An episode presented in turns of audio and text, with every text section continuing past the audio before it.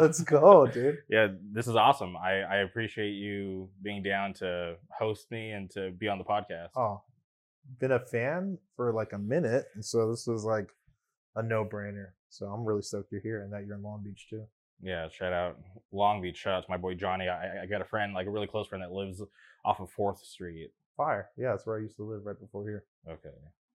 Well, before we get into Spirit Dive, um, I'm I'm just curious about you. Yeah. Like when I you know, think back to like my earliest memories of you, there was that time we were all in San Diego. Yes. yeah, and I remember uh, Felix's car had some issues, and Yep. you and your homie, and I can't remember his name. Diego. uh, shout out Diego. Yeah, Diego. You, guys helped us out, and uh, that was probably like my early, like earliest memory of actually like interacting with you. Obviously, like I, I'd seen you around for a while, but like you know, when I think back, okay, like where does like like the early days start? Like that's like the first memory that comes to mind. Yeah, if I'm not mistaken, that was the the Eco Strike magnitude and vision run Yes, that they did out here, and they were playing at Che. hmm And Diego and I had a band at the time called UBU, and we had played at Che one week prior. Okay. And so we were down there for our show.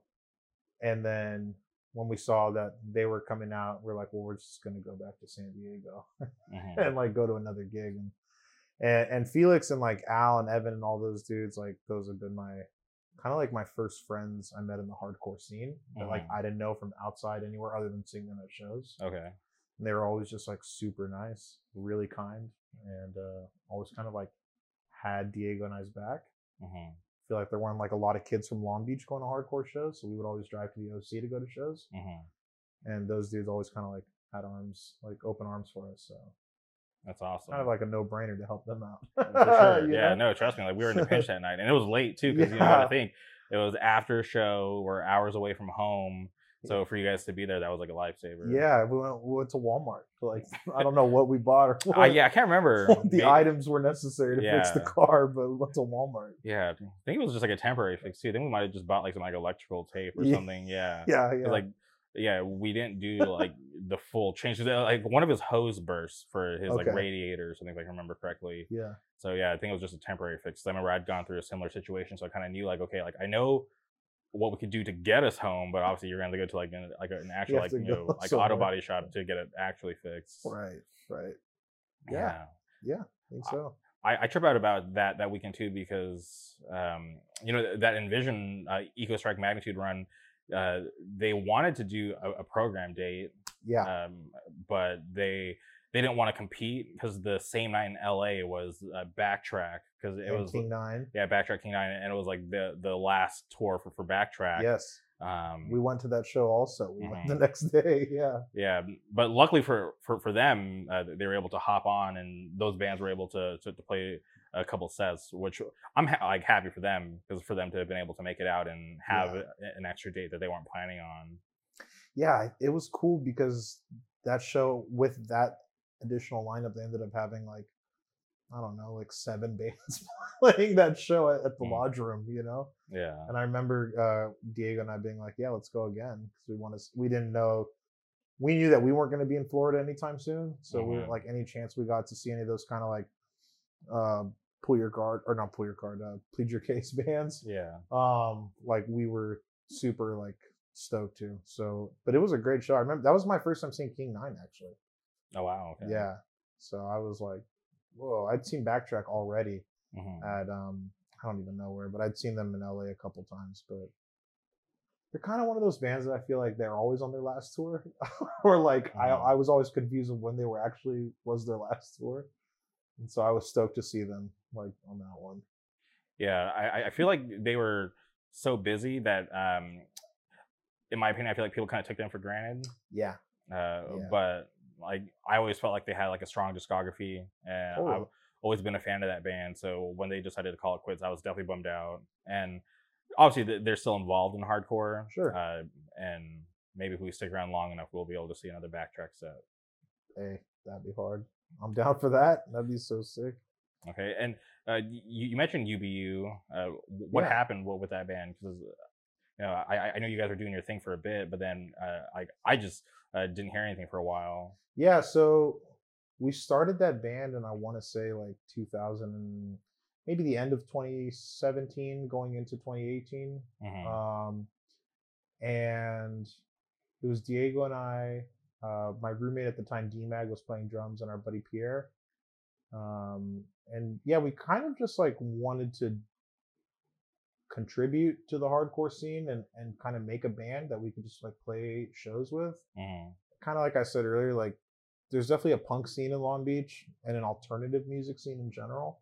But I feel like specific hardcore, straight edge hardcore, any type of like hardcore or hardcore subgenre like is kind of hard to find around here for some reason. And so like we kind of got tired of just being like the kids from Long Beach that went to shows. We were kind of like it'd be cooler if we played in a band that could then play at shows and kind of like participate. But yeah, I mean the pandemic hit and and uh, we had dro- after dropping our demo, playing some gigs, played Che a couple times, played Program a couple times. I think the the slightly biggest show we played was the Dare Welcome to the OC EP release at Program with Mhm. like Zulu and Modern Color and was Take It to Hearts, one of their first shows. Yeah, I remember. Remember that show almost got shut down Yes, dude. mid show, which was crazy. That one fool got Yeah, in the head. yeah, this- season, dude. this kid got knocked into the shadow realm. and I feel like the saddest part was like um we were outside, like me and some homies, we were outside, and somebody called the dude's mom. the kid that got knocked out. Yeah, somebody called his mom, so she showed up as he's like getting like you know put into the ambulance, and she's like, "That's my son," and she was like freaking out, which is totally Oh understandable. But I was like, "Damn, that is like." A, a really sad sight to see. Like you roll up to some, you know, probably for her some like you know thing that's really weird, right? This, Yeah. this show at a skate shop that she's probably never been to, and to see her son like on a stretcher getting pulled into an amb- the back of an ambulance. Yeah. like, damn, that's crazy. yeah, I mean, we were just hyped we had already gotten to play. like, I mean, that was like early Zulu too, which is nuts to me. I mean, shout out to them because they were getting so much love and people were already moshing so hard that they were catching bodies in the Yeah. pits, you know? yeah, that, that band's on a crazy tra- trajectory, and I- I'm hyped for them. And it's cool to see a, a- band like that, Yeah. uh, a a band that actually stands for something to to get that kind of notoriety and to make it pretty big. Dude, and like Dez too, like um shout out to Dez and Brax, especially those Yeah. two, because like Brax has always been like I met him because of UBU, like he was just always a big fan, which was really cool to me. hmm and um and Dez is just a Long Beach head and has kind of been like my big brother. Oh my god, probably for going on ten years now. And and Dez has played in some like really incredible like projects and alternative music, and so to see him kind of get his flowers now with this band has Mhm. been like really really special. Um, I'm kind of like I just like fangirl anything he does because like I just think that fool's mad talented and his like his rapping stuff is really good. I hmm feel like a lot of times like people don't really pay attention to that, but yeah, he's like just crazy talented. So shout out to Dez and Brax and everyone in the Zulu Mafia. So Yeah, I, I remember. I don't remember how I heard about Zulu. Obviously, you know, people tell me stuff all the time. yeah, and um, it, it was this wild night. I uh, had some uh, friends in because they, they were on tour, right? Mhm. So went to this uh, festival. I, I can't remember the name of the festival, but Fury played and Turnover played, and so- it was like it was like these weird gaps because uh, obviously we. Me and uh, Garrett, we, we showed up because we wanted to see Fury because you know we, we love that band, we love Orange County Hardcore. Yeah. So we, we showed up, saw Fury, and then we had this big gap until Turnover played. So we were just like wandering around, like watching a bunch of like bands like we didn't even know right, know about. So we were just like so bored. And then luckily, Turnover played, and then afterwards, our friend in uh, Turnover, it, it turns out his girlfriend was uh, on tour, and she was playing in L.A. Mm. And we were about to go home, and he was like, "Yeah, like I- I'm catching an Uber to." To LA, I'm like, what the hell? You're catching an Uber to LA? We can just take you. Like, you know, we don't have anything planned we're just gonna go home and he's like all right like cool like let's just keep hanging out so we took him to to uh i think it was the the regent okay, and yeah, and like we were fine with just dropping him off and he's like wait he's like you guys listen to my girlfriend's band you guys want to come in i'm like sure so like we, we went in saw um her band and then we we were leaving and um on our way to our car we like crossed paths with uh, Anaiah Mm. and I don't know him too well. but I, I I had to ask. I'm like, yo, I, I've been hearing about Zulu. Like, what's up with Zulu? Yeah. And he looked at me like like I wasn't supposed to know about it because you know because they weren't even a yeah, thing yet. Yeah. And he, he just looked at me. He's just like, oh, he's just like, um, he's like, things are coming really soon. And he, uh, just the look on his face, because like uh, you know, I, I thought it was like a known thing, uh, but, Right, but right. I, I think I, I must have just caught him off guard. But that was uh, you know crazy to, to think back then they hadn't even played a show yet, but to see what they're doing today, it's Yeah. insane. Yeah, no, it's it's really nuts. I mean, it's just tight. It's tight. We need more bands like that. I think it's really cool and how like unapologetic they are and how they just like make good music too, you know? Like that's the thing. It's not even like um it's just the message. It's like it's the message, it's the music, it's the energy, it's the attitude. It's kind of all those things in one and I'm really happy to see that people are like vibing with that pretty much, you know. Yeah, and, and you got to think too for, for a band with that kind of style to get that big, that's not common. Yeah, yeah, because they're that like um I don't know, like hardcore is already not like a profitable industry, Yeah. right? Like no one's out here making hardcore bands usually to to be financially set with. Mhm. So to be making songs that are more power violency or songs that are more kind of slam or beat downy, like or songs that are like 35 seconds long, you know, like that's that's really tight to me. And like to see that be like the the subgenre that's picking up, you know? Mhm. Like I think that's really tight. Hundred percent. So, UBU. Yeah, sorry, UBU just kind of disbanded because of the pandemic. That's it. I mean, the pandemic hit and we were all kind of like uh Diego especially, I mean, he is just like a really wonderfully like committed and like career oriented man Okay. and um had been applying for the Los Angeles Fire Department, which he's now a part of. And that's awesome. and is like you know living his life of service working in the fire department in LA and and so we kind of just didn't really want to replace him and and instead we kind of used it as a trajectory for like all of us individually to jump off and kind of go work on different projects that we wanted and Diego and I actually ended up being in another band shortly after that that lasted for about a year or so hmm called Remember August but that wasn't a hardcore band it was like a pop punk band so Pop punk. pop punk Man, I love pop punk so much. How come I never heard about Remembering August? I don't know. We played program a couple times. We, I think we were supposed to play Che. We mainly played Long Beach shows. I mean, I think that's the the main gist. Like a lot of the fools in stateside, like Mhm. showed us mad love before stateside was a thing. Like they would come to our shows and like like Ben, uh, who plays bass with him, like Ben has been just like a rock for us. Like we recorded our these two singles that we were like the last thing Remember August ever released were these two singles we did and we recorded them at his studio in Monrovia That's crazy. So- yeah, it was a fun. It was a fun little Mhm. band. Um, um, our drummer Nick is playing on some really cool bands now. Max moved to San Luis Obispo and is now in Portland. oh, Max was in the band. Max Rohr. Max. Yeah. Yeah. Okay. I, I know Max. Yeah. From Take It to Heart. Yeah. Yeah. That's how he met them. Oh, really? Max, yeah. He's the roommate I was living with here. Oh, Yeah, that makes so much sense now because I was like, you know, you, off camera when you're telling me, yeah, you had this roommate, um, you know, who had this girlfriend, Luis Obispo. I'm like, oh wow, that sounds like somebody I know. Yeah, it's Max. That's Yeah. crazy. Shout out Max. Yeah. Hopefully he sees this. I'm sure. My see this. dog, dude. That's crazy. yeah, dude. I'm tripping out now. Yeah, Max is the, Max is my boy, dude. That's that's uh he and our drummer at the time, Nick, met at LBCC, and then Mhm. Diego and I knew Nick from high school, and then we were like, "Yo, we want to start like a pop punk band," and then Max was like, "Yo, I want to play in that," hmm and he ended up just being like this insane guitarist, Just out of nowhere. wonderful Yeah. dude that we had like no idea was so skilled and talented. And then the other member, the last member was Rain, and Rain is still in in Spirit Dive now. Mhm. So Rain and I have just kind of been like longtime friends too. So. That's Yeah. so that's so funny. Wait, so how'd you meet Max?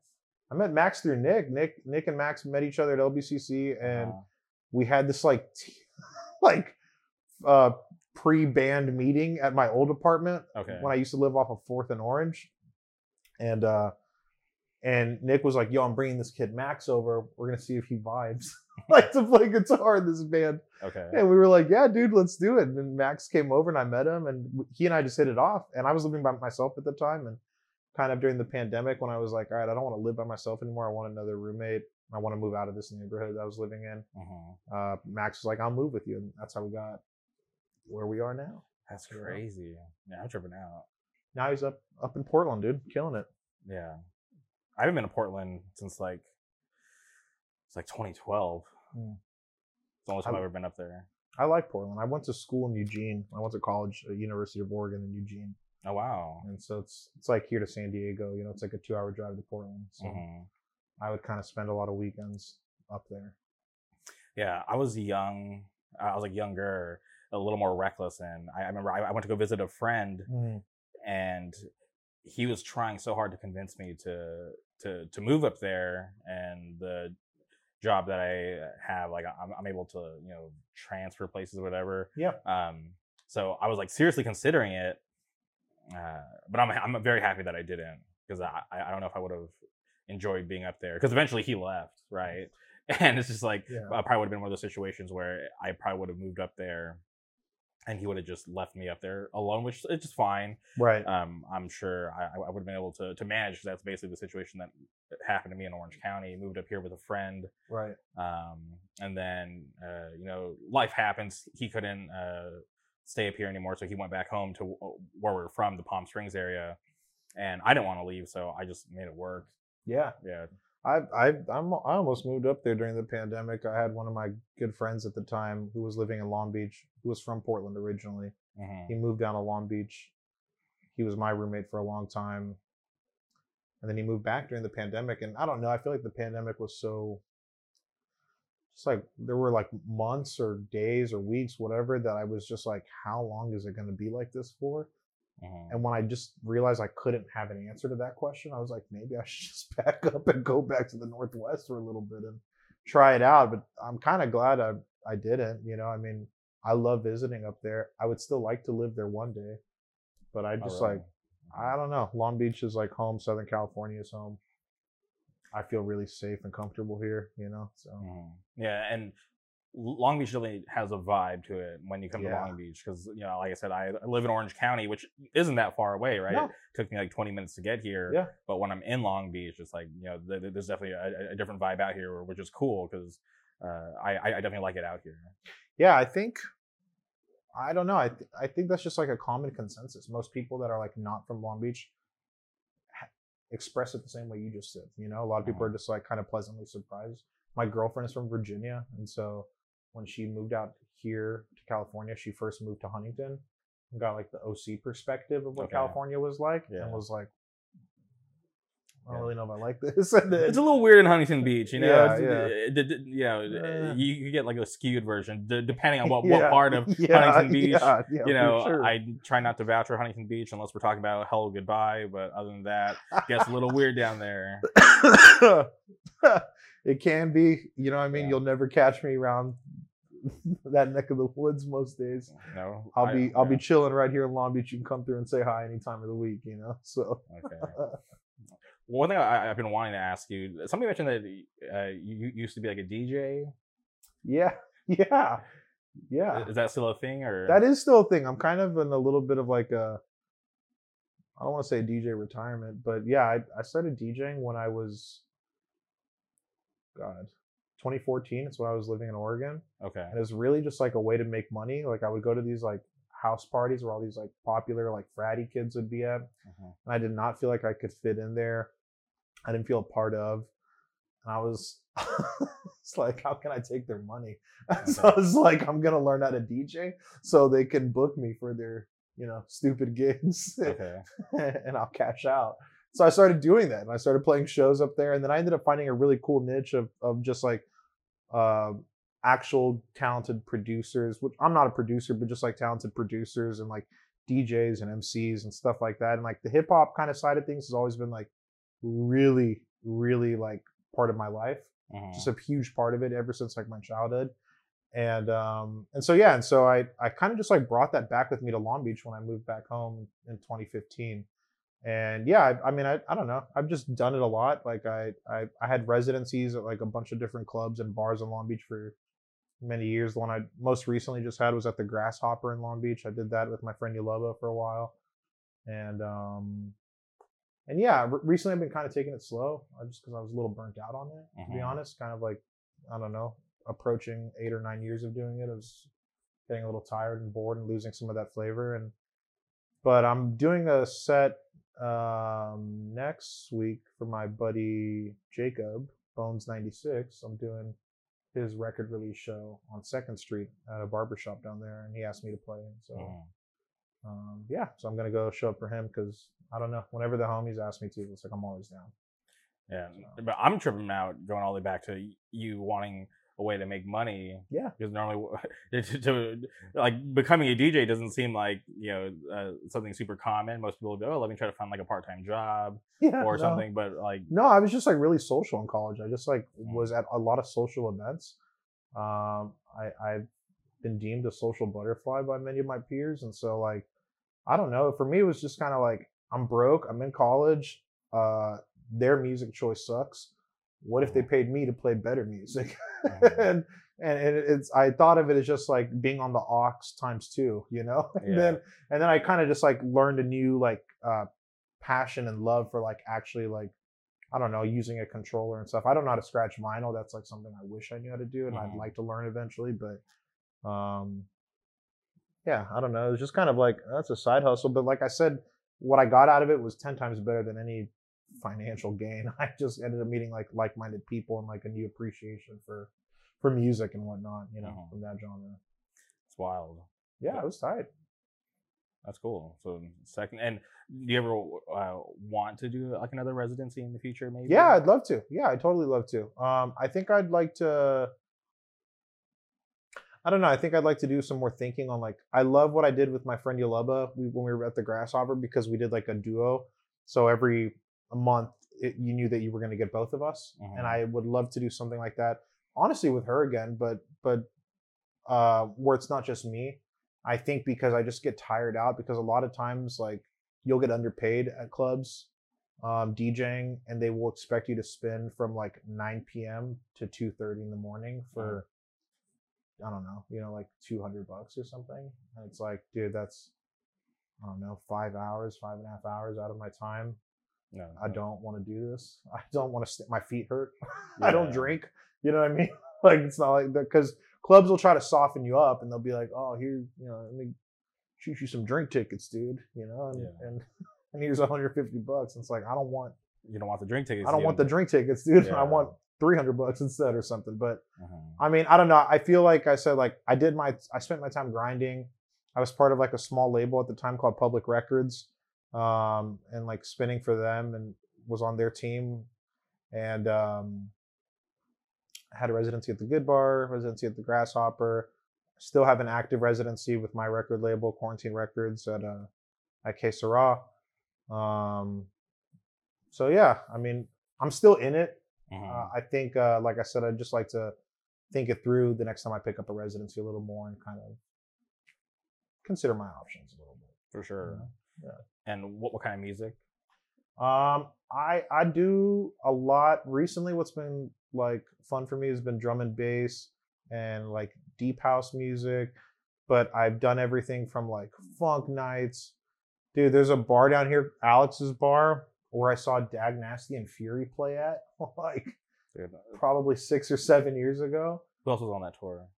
I don't know. It was Dag Nasty's run. It was Dag Okay. Nasty's run, and they had Fury for two gigs. It was at the Constellation Room one night, and then Alex's bar the next night. Okay, because I saw Fury at Alex's bar, but they were on tour with Agnostic Front, Oh, okay. and they were doing like it was like a bar tour. Oh, that's sick. It was sick till I showed up and saw what kind of people were there. Yo, like I'm not even kidding. Eh, hella racist vibes. Like I'm not even kidding. I I, I show up. I swear on my I was the only hardcore kid there. Yeah. I, I, I roll up. This this white dude seemed kind of racist, Yeah, you got that vibe. he had a cup full of beer. Walks up to this Mexican dude, throws it in his face to try to start shit. And I think the Mexican dude knew the vibes, and he just pretended like it didn't happen. He's standing there covered in beer, and I'm like, oh my god, this is this is insane. Oh like I oh can't believe God. like that happened and uh, nothing is going on, right? Because Oh, I was like, dude, my like obviously, God, like at, at a normal hardcore show, like Yeah. th- that wouldn't fly. So I was like, okay, I, I was like, I was like, I need to kind of be a little more careful in here. And so Fury plays. I'm like the only one two stepping. and normally I wouldn't care, but when you're like in a room full of people who like they you can feel their hate towards the mosh, I was like, all right, let me just uh, n- not go too crazy. And in the midst of me moshing, I lose my keys, so I'm thinking I'm gonna have to like call like you know my roommate to come like uh, pick me up or something. But luckily, somebody turned my keys into the bar. So the, the Alright, bar had my chill. keys after the set. But like That's after chill. Fury played, I was like, I'm not even gonna stick around for Agnostic Front. I'm going home. The vibes are so fucking weird here. Yeah. Yeah, I mean, I I don't know, dude. I've been to some sketchy, sketchy shows. I've DJ like that's the other thing of DJing is like I've played for some like just dog shit crowds. just like just people just so wasted. Mhm. I'm like, hey, no hate. You like drinking booze? You like uh puffing on some reefer here and there? Yeah. God bless you. More power to you. But like, you know, some people just kind of don't really know how to control themselves, and like, it's like I don't know. I I've, I've literally played shows, dude, where like I had a I had someone one time that was so wasted and got mad at me for not taking their requests. I'm like, I'm not taking requests. The bar's paying me to play, not you. You know. And um, she like grabbed my like hardware, like my controller, and started like smashing it. And I Oh. was like, oh, like, and and and I feel you. I've I've also been at, at clubs where it's like, um, you can kind of feel the hateful vibes. You know what I mean? Where you're just like, man, I'm clearly the odd man out here. I'll be playing something that I think is a great mood setter or whatever, and Mhm. people just be like, turn this off, play Bad Bunny now. That's crazy. So yeah, I don't know. I don't know. I played some wonky gigs, but we'll see. We'll hop back on. Okay. And I, I'm also curious. Uh, you, you told me uh, when I got here that you grew up in Long Beach. Yeah. And I'm, I'm curious for someone like you who grew up in Long Beach, how did you discover hardcore? Um. Okay, so at the, I want to say like my first memory of anything hardcore related is um. Okay, so we have a big uh record store here called Fingerprints. It's now on Fourth Street. Mhm. when I was growing up, it was on Second Street um, at their original location, and it was like this tiny, like shoebox of a store, uh, and like no windows, like like tour flyers, like on every corner of the ceiling, the walls, everything was awesome. And I remember seeing, um, what did I see there? I think I saw like a, a Youth of Today like poster. I'm like, that's cool. Didn't really think anything of it Mhm.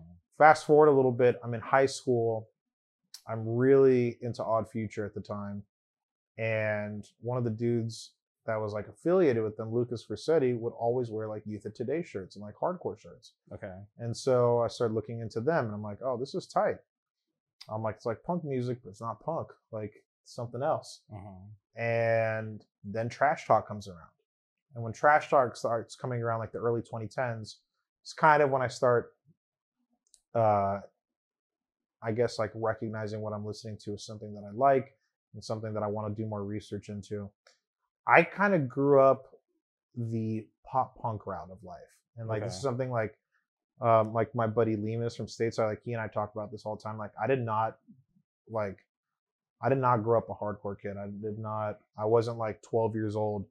You know what I mean? Like moshing to Cro-Mags. You know, I was just. I just wasn't. Um, I grew up a pop punk kid, and like that was my version of alternative music. That later went, and I don't know. I say that because I feel like a lot of people start the opposite. I feel like they start with heavier music, and then Mhm. over time they start exploring to the other avenues. But um, I was really into like Fallout Boys, like my favorite band of all time.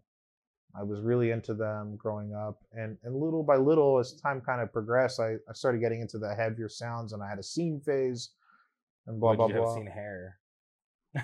oh my god! Y'all might not believe it right now. I want to see best believe- photos. I want to see. I'll find you one fool. I'll have my mom text me some, Okay, but that is I had the- comedy. I had the Bayangs, you know what I mean? I had the Bayangs swooping through right here, and I had the frosted tips. Well, actually, hold on, that's cap. I did not have frosted tips. I wanted, I wanted frosted tips, and I went to Supercuts with my mom. I didn't know they were called frosted tips, Oh. so like I'm in there, and I'm like, yo, I'm like, I want that thing with the hair, where it's like blonde. okay. And the lady goes, "Oh, you want highlights?" I'm like, "Yeah." and instead of getting frosted tips, I had like really dark, dark, dark, dark brown, almost black hair, like when I had hair. And she just put like giant blonde streaks, like straight up highlights. And I was so pissed. I remember like being like, "What the hell?" She's like, "Not what I wanted." And she's like, "That's what you asked for." Oh my god. That was like my nightmare story. But yeah, I don't know. That I'll I'll find some pics for you to prove it. But I will say my first show was um my first like real hardcore show with all hardcore bands was uh was a suburban fight show. That's a throwback. Yeah. Mhm. And They're still active, but don't do too much. But when they do, Yeah. It, when they do it's wrestling now. yeah, but but you still got to pay attention because Yeah. yeah, Yeah, and I, I um who played? It was in the Constellation Room. It was the Turnstile Move Through Me EP on Popwig release show. okay, So it was Turnstile, Angel Dust, Big Bite, Lock, and Mhm. Discrepancy. Sheesh, rest in peace. Yeah. Okay. Yeah. So that was my first gig, and I went with Diego. He had already been going to some shows. Mhm. He was like, "You should come to a show with me," and I think I was just kind of like scared to go because I was like, I don't want to look like a poser. I don't really know the scene that well. Like I listen to a lot of this stuff, but like I don't really go to gigs. Like I don't know what to do. And Diego was like really cool about just being like, just come. Like people will embrace you for who you are. Just come and have fun. And Mhm. and I went, dude, and I just like had the time of my life. Like it was just so much fun. I kind of never turned back. And that must have been like, I don't know, 2014 ish or something like that. But um, yeah, it was just a blast. Lock was super good. Mhm. Um, I was at their final show too in LA, Yeah, but it's like half that gig isn't even around anymore. yeah, yeah. And discrepancy, I was like, you know, ripped, but like, They were such a good band, but you know when you're no longer straight edge, you can't really play that kind of music. You know? yeah, yeah. Well, you, you know, you can still play that style, but you can't play those songs. yes, So Yes. Yeah. I heard also that they only had like two official members and that oftentimes they were just kind of like filling bodies in. And that's made it hard. I mean, Breaking Edge also, obviously, but as far as when they were Edge at the time, like, yeah. fun fact: they uh, or the, the singer announced that the band officially broke up on my podcast like years ago. Nick? Yeah, because I, Yeah. I I'd hit him up because I'm you know obviously I love Orange County hardcore. Yeah. And I I remember reaching out to him like, hey, like what's up with the discrepancy? And he's like, oh, he's like, yeah, we actually broke up, but we never really said anything. But he's like, I'll say it on the podcast. So that's cool. There But you go. yeah, but I'm still a fan of the music. I think it still holds up, and um, I, wish that that he didn't stop doing music Yeah. because I'm, I'm trying to remember what band he he just played in. Um, Soul Search. yeah, that's what it was. I'm drawing a blank, but yeah. Yeah. So um, at least uh, you know. I know him through the hardcore scene and then also through like one of my tattoo artists, this dude Kyle Klein. Uh, he's like good friends with Kyle. Oh, really? So, Okay, that's yeah. and Kyle's like working on my back piece and stuff right now. So Yeah. I would see him post Nick all the time, Mhm. and I was like, "Yo, that's the." I'd be like, "Oh, that's my homie Nick." I'm like, "That's the singer of Discrepancy." Yeah. yeah. so I remember I, I- I would see him at Disneyland, but I would never want to bother him. Because yeah, I don't know. Yeah. I, I think that's the last thing he wants to talk about at Disneyland with some random dude is like his old band. Yeah. So yeah. But yeah, that was that was kind of like my intro to I guess the hardcore scene. That was like one of my first gigs, and everyone was super loving. And yeah, no, that's awesome because uh, to to go to a, a suburban fight show, especially back then, because you think about how huge Turnstile is yeah, to this day, it's it's insane. Um, and- yeah, I still have my. I'll I'll go get it for you maybe after we we're done with this. But I, I've got my turnstile shirt from that show still, Mhm. and like, and I bought the seven inch of the Move Through Me. I have it over there, and uh their drummer Daniel, he was like, I was like, yo, how much are the shirts? And he was like, blah blah blah, and I already bought the seven inch. Mhm. And I was like, oh, I don't have enough. Well, never mind. And he's like, oh, it's all good, dude. And I was like, yo, it's my first hardcore show ever. Like, thanks so much. Like, you guys are great. And he just like threw me a shirt. So shout out to Daniel Fang. That's crazy. Well, see, Gave me a shirt on the house. You know what I mean? Yeah, he's probably trying to give you like some good memories and hopefully you know keep you coming back. Sure did. It worked, dude. Yeah, and, and- Still here. and that's awesome. Yeah. you got to think too, because even though like the the observatory, it's like a professional venue. I, Yeah. I I still love the Constellation Room. I, I've seen some crazy shows in there. Like Yeah. I, I love telling people that I, I saw Halsey in there. That's fire. Yeah, it was crazy. That's fire. it, it was a crazy night too because Halsey was was in the Constellation Room and in oh the my god. and in the big room that night was um, Bayside, Man Overboard, Senses Fail, wow. Seaway. So I, I bought tickets to, to to both shows, and I remember the Halsey show started before the Bayside show, so Yeah. I got to go in beforehand. Um, but I wow. spent most of my time in the big room. I, I watched uh, Seaway, Senses Fail, Man Overboard, Hard. And then right when Senses Fail was about to play it was when Halsey was hitting the stage. So I was like, sorry, like I got to go see Halsey because it was it was her it was her first U.S. tour, and I still have like a tour shirt from there, which oh, that's fire. which is an embarrassing story. Um, I go to the merch table, I buy the tour shirt, and you know it's dark. You know, you you get the shirt, check the size, and then you you think you're good. So I I, I uh, you know I, I walk out of the constellation room where it's like you know better lit, and I see that there's like a bunch of holes in the shirt. So I'm like, oh shit, I think they might have given me like a like a defective one or whatever. Yeah. So I went back to the merch table. I'm like, hey, like the shirt has some, some holes in it. And the guy looked at me. He's like, dude, like that's how it's supposed to be. Like it's like bullet holes or something. And I'm like, oh shit, my bad. So I felt so stupid. Oh. I've never worn the shirt. It's, it, it hangs in my closet because you know it's, it's not really my style. But yeah, it's it's a cool tour tee with all the dates and stuff. But it just Yeah. It has a bunch of holes in it. And I was just like, ah, it's so terrible. But yeah, it's, it's so funny. But it's crazy. Yeah, That's I hard. got to see Halsey. This shirt is defective, yo. I need a I need a new one. This one's Yeah. mad defective. yeah, that's what I thought. But no, that's how it's supposed to be. That's but- chill. Yeah. but but yeah, but seeing Halsey in, in that constellation room was, was insane because it was it was packed out and like everybody knew all the words, so it was just like one of those cool like you know Yeah. like crazy energy. Yeah. Okay, so before we were filming this, I was we were talking about the the final crusade flyer in my room. And when I Mhm. went to that, because I was in the constellation room, Okay. if I'm not mistaken, that same night in the main room was Suicide Boys. I remember being in line outside, like to Oh. get in, and and all these dudes are like, like like geeking really hard on a bunch of pills or, and drinking, just like they were all like messed up, and they kept like being like, "You guys ready to mosh hard tonight?" Like, and I was like, "Whoa, dude! Like this is crazy. All these kids are here to see Force Order." my like dumbass. I I'm like, wow, that's so cool that they attract this. And then they were like, they started chanting Suicide Boys, and I was like, yo, who's playing? To the security, he's like, oh, Suicide Boys are in the main room. I'm like, oh my god, like, what the heck? what the hell? That's not that's not Whittier hardcore. Like, so that that was my funny memory there. Yeah, and I, man, that that's one band too that I, I'm I'm bummed that they called it quits. 'cause Yeah. I, I felt like they had uh, you know crazy support, Hmm. um, and once again, I hope we stick around long enough to where we can see another Yeah, uh, Order comeback, set. yeah. or just a, a surprise set or something. I don't know. Yeah, sure. Because that band is so sick. yeah, that was a great show. Yeah.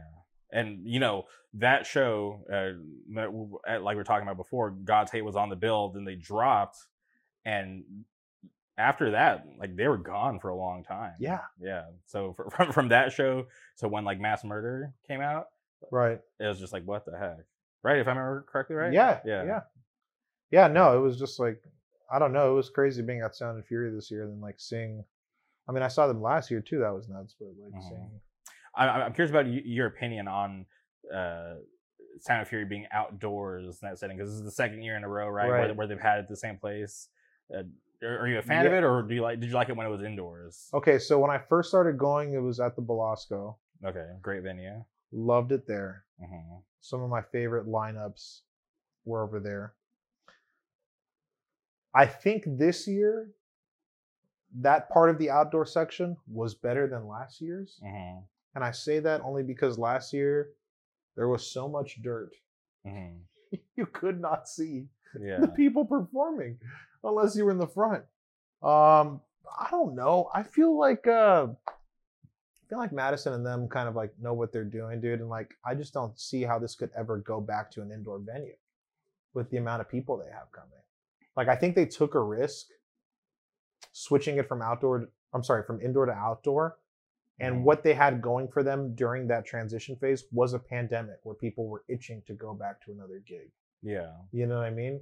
So like it would have been like the Have Heart thing again in 2019 where it like sold out hmm in 10 minutes you know, and then it's like, wow, now no one can go, you know. Yeah. Um, so I think it was the wise choice to take it outside. Would I rather it be inside? Of course I would, you know.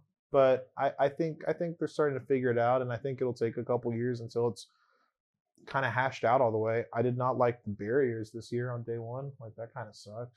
Yeah, there was a lot of I saw a lot of chatter because I, I I didn't go. Yeah. Um, so seeing all the chatter online and even seeing the videos, like when, when I saw, I I think it was a video of Big Boy and they had Yeah. like a barricade on the stage. I'm like, what is that?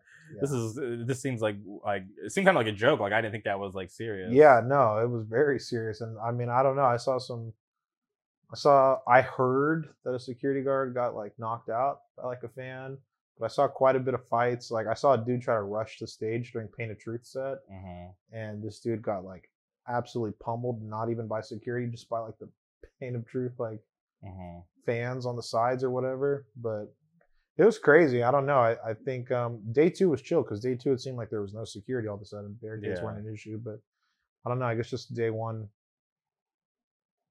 mhm, They just had to do it. From what I heard, they I guess the reason they had to do that is because that part of Exposition Park is still technically USC's campus, so that meant different rules. hmm I don't know if that's actually true or not, but that's what I heard. So I'm curious if they would ever revisit their idea of going to Ventura because remember yeah, uh, during 2020 they they had that was the announcement, right? That it was going to go back to I Ventura. was gonna go to Ventura. They're gonna be like we're gonna be on the beach. at some like airport hangar, Yeah, which is able to you know hold like more people than Yes. the the Belasco. So they were able to uh, accommodate more people wanting to go. Um, so I'm, I'd be cool with that. I would go to that. Yeah, I'm curious because honestly, like I, I'm a fan of when they did it. Um, it was like you know 2010 to like uh, 2012. Mhm. Um, it was at this place called the, the Earl Warren uh, Mhm. Showgrounds, and it was like this giant indoor like event space. Yeah. and I thought that was awesome. So if, if they could recreate something like that, because um, the outdoor is cool, I'm just not a fan of it. Yeah. So Yeah, I mean, it was less dusty this year, so that's going to be my positive takeaway. mhm. yeah, yeah, for sure. Less dust, I'm like, all right, cool. Yeah, Not I- as insufferable, you know? Like, yeah. So but that's cool that they're you know uh, found some way to um, improve on that a bit. But yeah, There's some great sets too, dude. Like, just like in general, I think the sound for most bands, the sound was good this year. And um, my favorite set by far, apart from Fury, was um, Sanguisugabogg. oh really okay. they were so good. They were so so good. It was such a blessing. Like I've always wanted to see them. hmm and I was super stoked too. Cold World was sick, you know. But yeah, I I I would love to. I hope they're not married to just Exposition Park for like the next ten years. You know what I mean? I hope it's not just like, all right, this is just where it's at now. hmm No, for sure. Yeah, I'm We'll I'm. I'm in the same boat. I'm a you know longtime supporter of and Fury. So Yeah. Um, even you know when they're doing it at a place that I'm not a fan of, uh, you Mhm. know I'm, I'm still always going to support them just Yeah. because Same. uh, you know they care about the scene and they've done so much good things over the years. Yeah. So, uh, but I'm just curious to see what next year has in store because because it's hard, right? Uh, to to to keep building on something that's you know so great. To, right. to, to keep doing it year after year and being able to you know one up yourself that, that that's where I feel like it, it becomes really challenging. Yeah. So, oh, but I'm always looking forward to it. Gets bigger and better. We'll see what next year brings us. You know, 100%. Some reunions.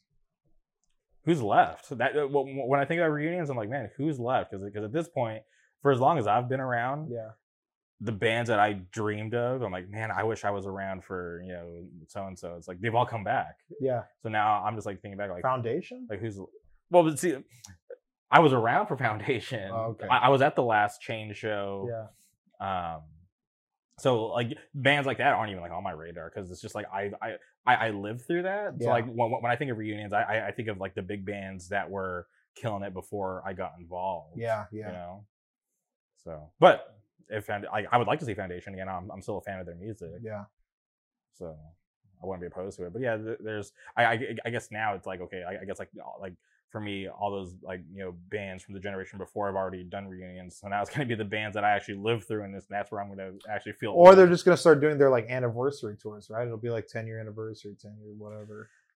you're a big pop punk guy. For like, there was like a couple years where it was like, you know, it felt like New Found Glory was doing ten years for like all these albums, which, yeah, I, which dude. I was such a fan of because, dude, at, at that time, I worked for the merch company that was doing New Found Glory's merch. hard. So Okay. I got to uh, get a lot of free stuff. yeah.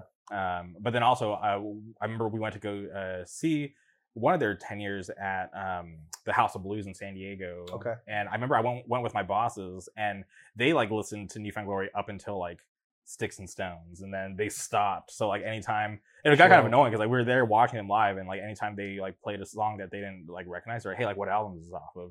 And I would tell them and I'm like, dude, like just listen to the music, enjoy the live show. This is, this is crazy. Like, Yeah.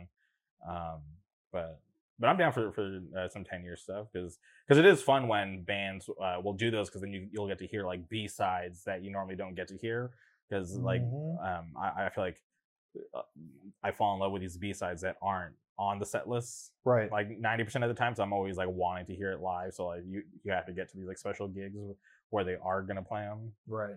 Right. But That'd be tight. yeah, but we'll, we'll see. Or maybe they'll get creative and uh, be able to craft something cooler than a reunion. Yeah. Um, yeah, because you know, obviously, uh, like we've seen like you know bands like uh, Drain explode, Yeah. bands like Scowl explode. Um, I, I want to know who's next. Like you know, like like who, who's going to be the next band to step up and kind of uh, you know uh, make their mark on the scene. Yeah, that'll be tight. I don't know. I think of bands like Drain too, because like I saw Drain play. Um, God, what was that spot in Fullerton? Rift, Rift Mountain, Mountain? dude. We're talking about the, at the Dare show. Yeah, fool. That was the first time I saw Drain. Same, dude. Yeah. And and the and uh the fool's mom was there. Oh yeah, I I remember that. Yeah, he was like, "Yo, my mom is here. This is so sick." They're Yeah. like, I don't know, twenty people there or something like that. Thirty people, like. Yeah, because I remember I got put onto them because I had um, I I, I used to do like these like email interviews, right? Mhm. This is like b- before the podcast, and I, I remember I did one with uh, Angel, Mhm. and I, you know, I, and I always like to ask like, hey, like what bands should we, we be listening to that we're probably not? And Drain was on that list of bands that he named, and when they were doing like their uh, uh, tape, it was, it was for their tape release, right? Yeah, um, you know, I was like, all right, cool. Like, I, I love Cool Side, love Initiate, and then right, they're on there. yes, dude. Yeah, and then um, Oh my god, what a stacked lineup! yeah, now that we're lineup. talking about it, yeah, I'm like, oh my god. and then uh, Drain was on it. I'm like, oh, cool. Like, I, I finally get to see Drain, and then yeah, Yeah. I remember seeing them. I'm like, damn, these guys are crazy. Like, how are how are people not like talking about them? And then now I'm watching them. are. Dude, I, I just watched this, like they did like a wall of death in like Yeah, Poland, and I'm yeah. like, what the hell? This is this is insane. This is a band I saw at Riff Mountain a couple years ago. Yeah. now they're like main staging a giant festival in Poland. Yeah, dude. That's what I mean. It's nutty. yeah, it's cool though. Like th- th- those guys definitely deserve it. They're all like on, on top of writing good music, just like the like how nice they are. It's it's crazy. Yeah, yeah. They're all super chill. I heard the singer used to live in Long Beach too. Really? Shout out Long Beach. Yeah, I'm not surprised. that- I'm, I'm surprised that there aren't more bands from Long Beach. So I'm thinking about what you said earlier, how Yeah. you, you guys wanted to uh, be more than just kids from Long Beach. You, you wanted to start a band and be a part of the scene and you know Yeah. contribute. But then you think about it, there's always been cool venues in Long Beach, Yeah. Because you and you know supply and demand, Yeah. always having cool shows, and it's like yeah, we're we're Inside Out used to play down here all the time. Fender's Ballroom. You know what I mean? Like Mhm. it's here in Long Beach. Like there's a lot of hardcore history here. Um, I don't know. I think sometimes it just gets swept under the rug because of like how big of like a footprint like the hip hop scene in Long Beach is like left. Mhm. Um, with like the G Funk era and with like I guess more modern rappers like Vince Staples and stuff. But um, yeah, there's like this whole. I don't know. I feel like sometimes that's the blessing and curse of Long Beach. Is like when you say Long Beach, someone's like, "Oh, Snoop Dogg, Sublime," you know. it's Mhm. kind of like, yes, yeah, and like so many other talented artists, you know. yeah. So, There's this uh, rapper, Stupid Young. yeah, dude, I know Stupid Young. Okay, yeah, yeah. Yeah, Shout out Stupid Young. shout out to my Cambodians. For sure. You know what I mean? Yeah. East Side. When I'm driving through uh, Cambodia town, I always, I always get these looks because people can tell that I'm that I'm Cambodian. Yeah. You speak Uh, of mine? No, no. Um, my my parents do. Yeah. Uh, but I never learned because my my, my parents, you know, came from Cambodia, came from the Philippines, and they, you know, had so many struggles. Yeah. Uh, you know, coming to America because they when they got here, they didn't speak English. Yeah. They, they had to learn.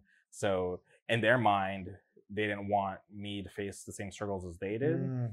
So they they wanted me to learn English first. Yeah, my mom's the same way. Both my my parents are immigrants. My mom um, is from Colombia, Mm. and my dad is from the Netherlands.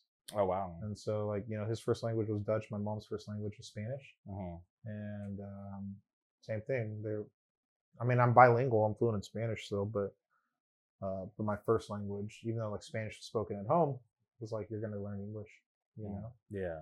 but but yeah, I, I I love Long Beach. Is like my first girlfriend in high school was Cambodian. Like I we have, if I'm not mistaken, the highest population of Cambodians outside of Cambodia.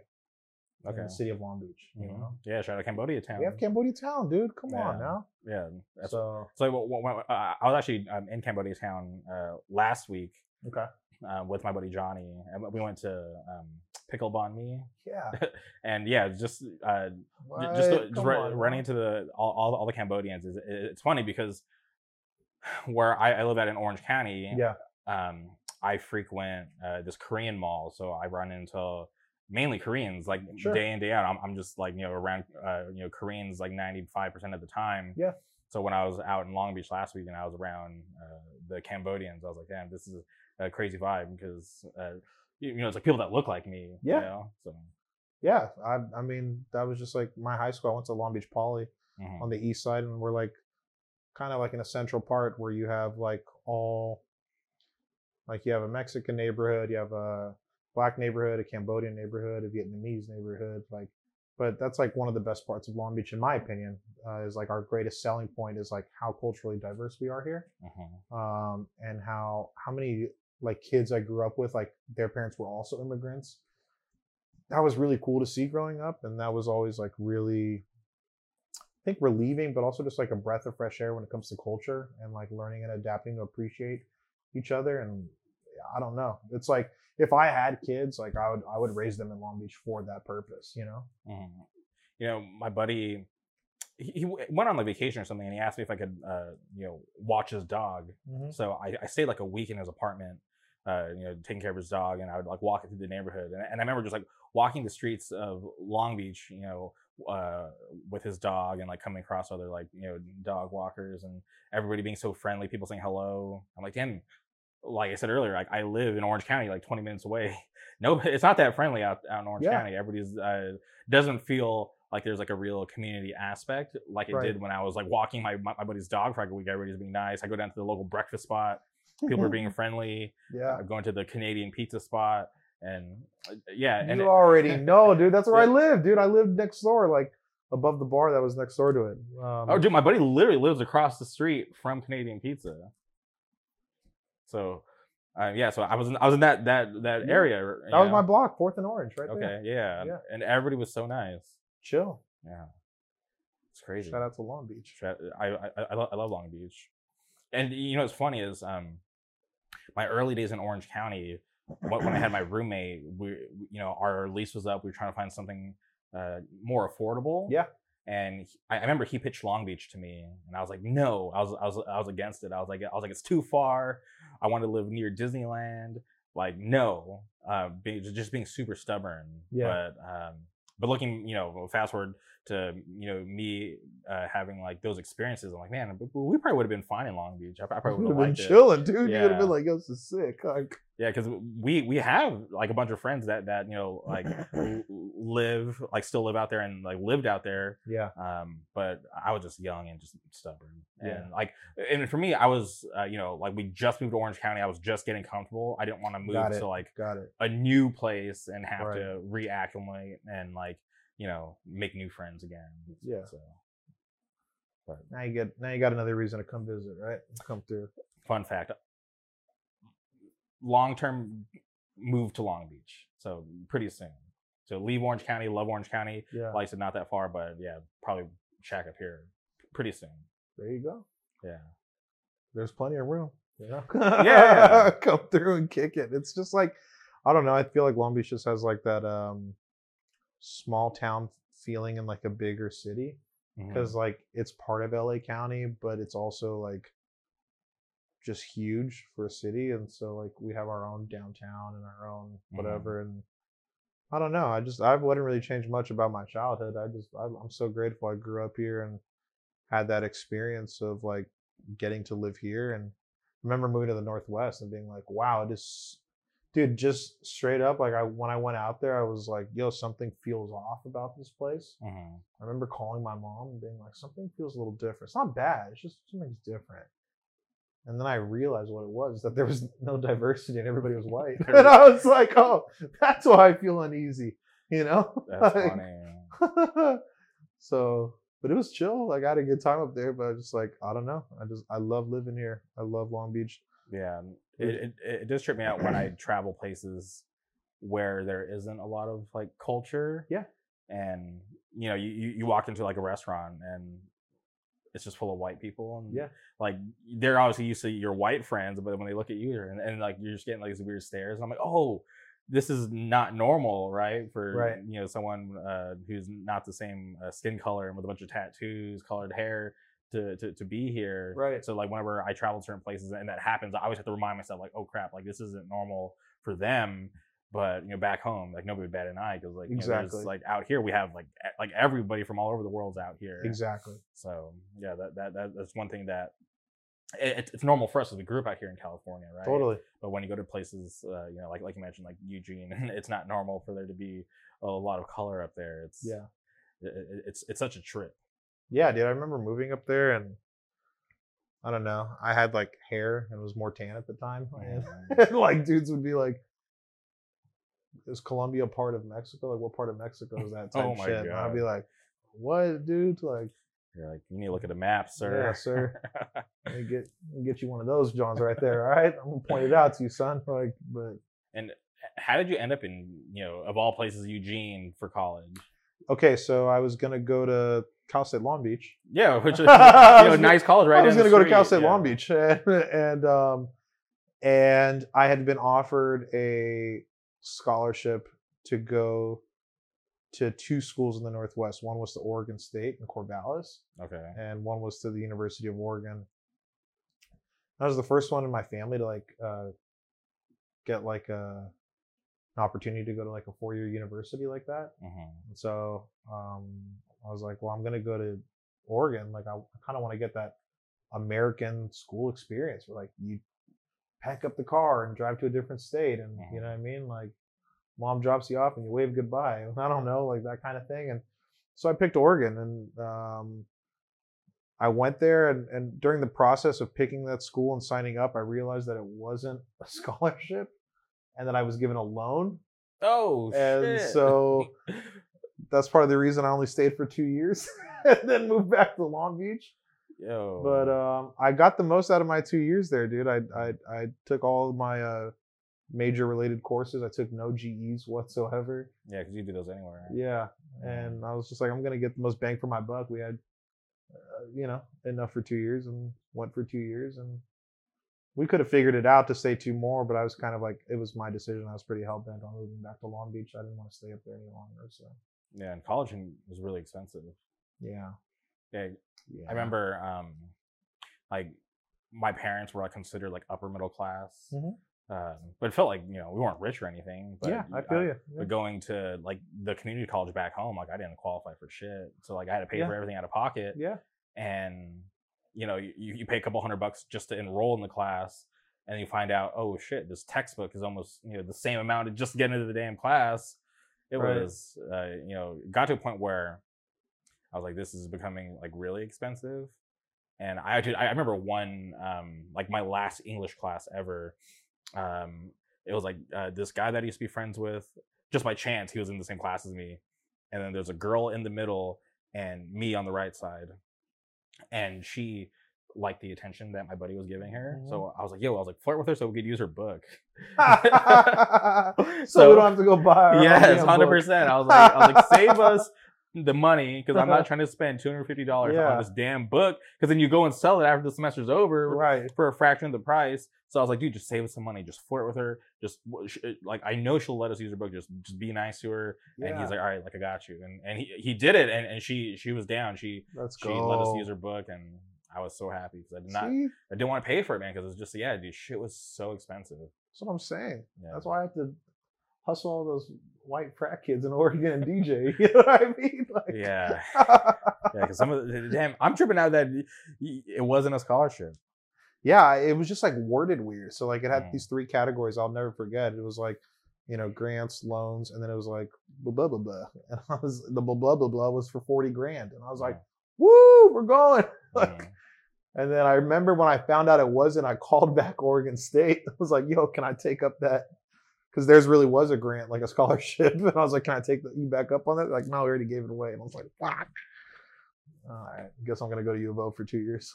So That's crazy. And then yeah. when when you left, did you end up going to college out here or? Um, not really. I I I did a little bit. Like I took some classes at, at Long Beach Community College. Mhm. Um, I was doing some like I was doing the culinary program there for a while, Okay. and um, and yeah, I don't know. I just kind of had some like issues at the time with like my like substance use and Mhm. um, and it was just kind of got in the way of any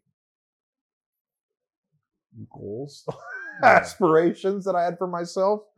I was kind of too busy getting a little uh, too wild with the Mhm. with the old forbidden liquor. You know what I mean? So Okay. And how did you you know get past that?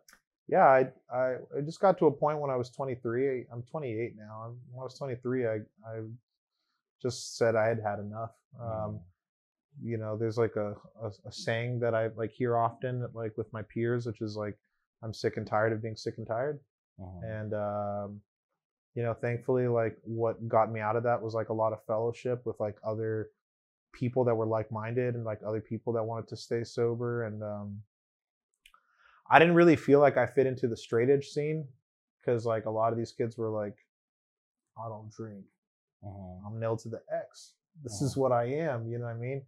And I felt like I didn't fit in that because I did drink and Mhm. like, you know what I mean? Like I just like suffered from, I don't know, alcoholism and like drug abuse, you know, and uh, that's something that's like in my family. Um, but I just was like, I'm willing to kind of go to any length to make sure that um, I don't ever have to do this again. And you know thankfully i've stayed close to that thought process and that mentality ever since that day and you know i'm, I'm coming up on my five year anniversary next month so Oh, being sober. Yeah. Okay, that's awesome. yeah so i just like just like really like my life like this today you know Yeah. i don't know I, I just watched this. Um, there's this guy on YouTube called Turkey Tom, okay and it's a chill name I, I don't know. I don't, I, don't know if that's his real name, but uh, that's that- not his government name his government first name isn't turkey I, I hope not. Um, but he does like these uh, pieces on uh, people, uh, and I always like to watch the ones of people that I like already know about to see if I can learn anything new. yeah yeah And so far, he hasn't taught me anything new. Uh, uh, everything that he has like done, I'm like, okay, like I've already known all that. But if this was somebody going into it not knowing anything about this person, I guess this would be like an okay video to sure to kind of like you know catch you up to speed. sure Um, but more recently, I, I watched this one he did on uh, Bam Margera. yeah yeah is that's like, tough Yeah, when, when, when you think about someone, because for me, I was a fan of Jackass and you know, Same, people like, dude. like Bam Margera growing up, but not knowing, because like you know back then, like social media wasn't like a thing. You right couldn't right like you know uh, have these insights into these like celebrities' lives like we do now. But to just like you know kind of like have him chronologic chronological like you know list like all the like you know um, struggles that Bam has like been going through his whole life. It's just Right. like, geez, it's crazy and, and it's uh, Yeah. you know sad, but it's like man, it's like like I, I want him to be able to like kind of you know make it through or weather that storm and make it okay on the other side. Because when you look at you know certain people like Steve-O, who was once there and was able to you know bounce back and uh, you know be okay. It's just like man, like I, I wonder what it is that's like holding him back. That that he can't move on. I think um obviously I can't speak for Bam, but I can Mm. say for myself and like a lot of my peers that I've seen that have like uh succumbed to like their alcoholism or drug addiction and not been able to kind of come out on the other side is it's usually a lack of of uh of willingness and it's a lot of fear. Um I mean I can relate to feeling really fearful sometimes of like what if I try and I can't stick through with it? Mhm. You know, what if I try and I fall short? Yeah. What if I make a band and the band sucks? You know what I mean? What if I play a show and no one comes? It's all these what ifs. Mhm.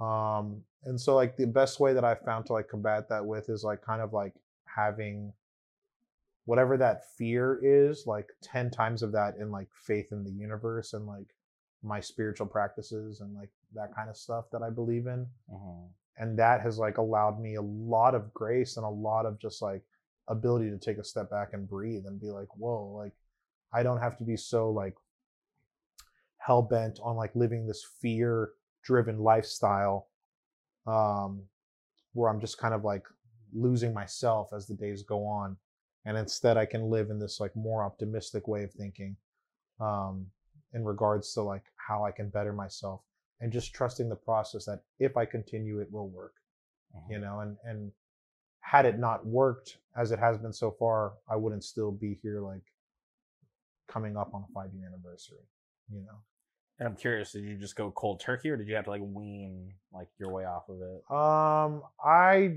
went cold turkey um and i just started going to some soirees of other like-minded people you know um and that were sober and Mhm. um, kind of started doing programs like that and never went to rehab or did anything like that but Mhm. i just uh, i found out where other sober people hung out and i kind of just did what they did you know what i mean and, Okay. uh, and which also gave me like a new appreciation for hardcore because then i felt like i could start singing along to straight edge lyrics and it held a new meaning to me Mhm. you know, a- actually on the it's funny the UBU demo, the only thing we ever released, um, every song on there is related to sobriety in one shape or the other when it comes to the lyrics.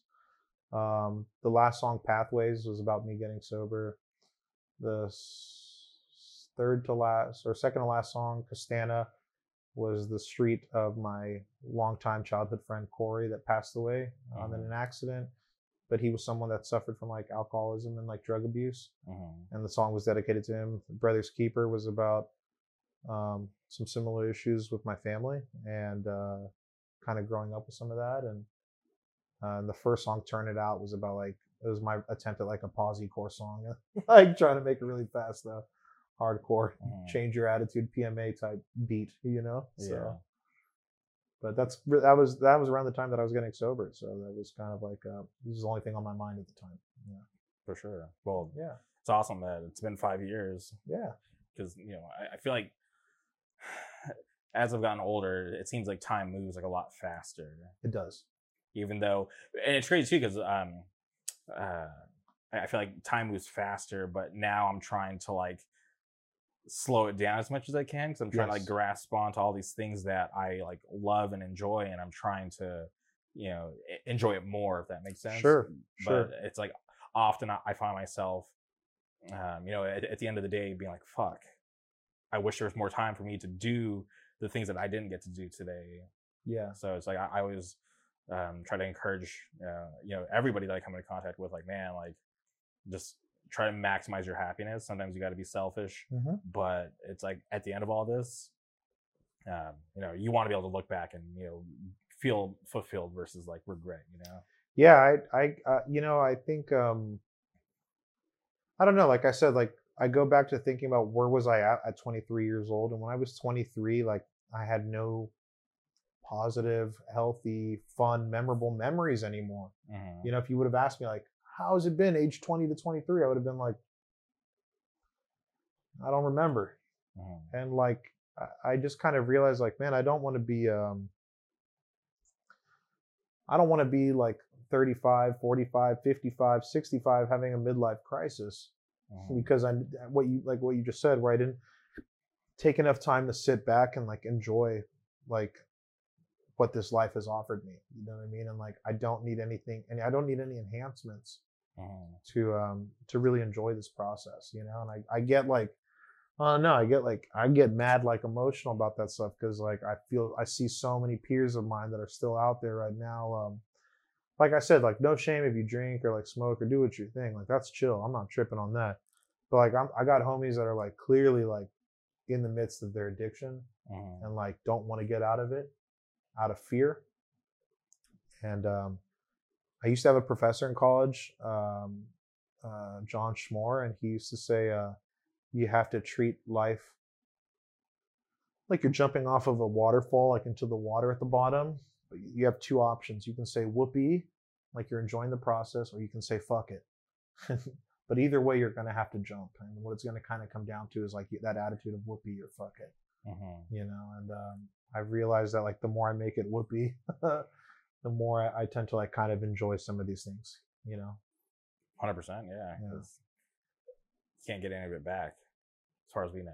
as far as i know this is the only one i got so i'm trying to make the most of it you know Hundred percent, yeah. And I'm I'm I'm happy you- you're able to make that change because I've had, you know, friends in the past that didn't make it out. You know. yeah yeah same i i, I just had another person i knew like pass away because of this shit you know what i mean like two weeks ago i'm just like uh like it kills me it's like i just want people to, i don't know Mhm. I but like I'm just like another human being, dude. Like I can't control anybody or do anything. I can just try to like lead by example, Hundred percent. you know, Hmm. and like try to make the most of my time, you know.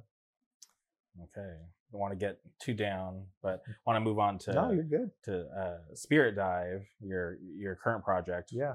I, I am curious, like, how did that band come together? Because just being friends with, uh, you know, you guys, I'm, I, I, I always feel like I've always heard about Spirit Dive, Yeah. um, but, but I, I am curious, like, how did that all come together? Man? Okay, so Spirit Dive was uh Nick's idea. Mhm. Nick from Wise. Um this has been a project that he has wanted to do for quite some time. Okay. um, and maybe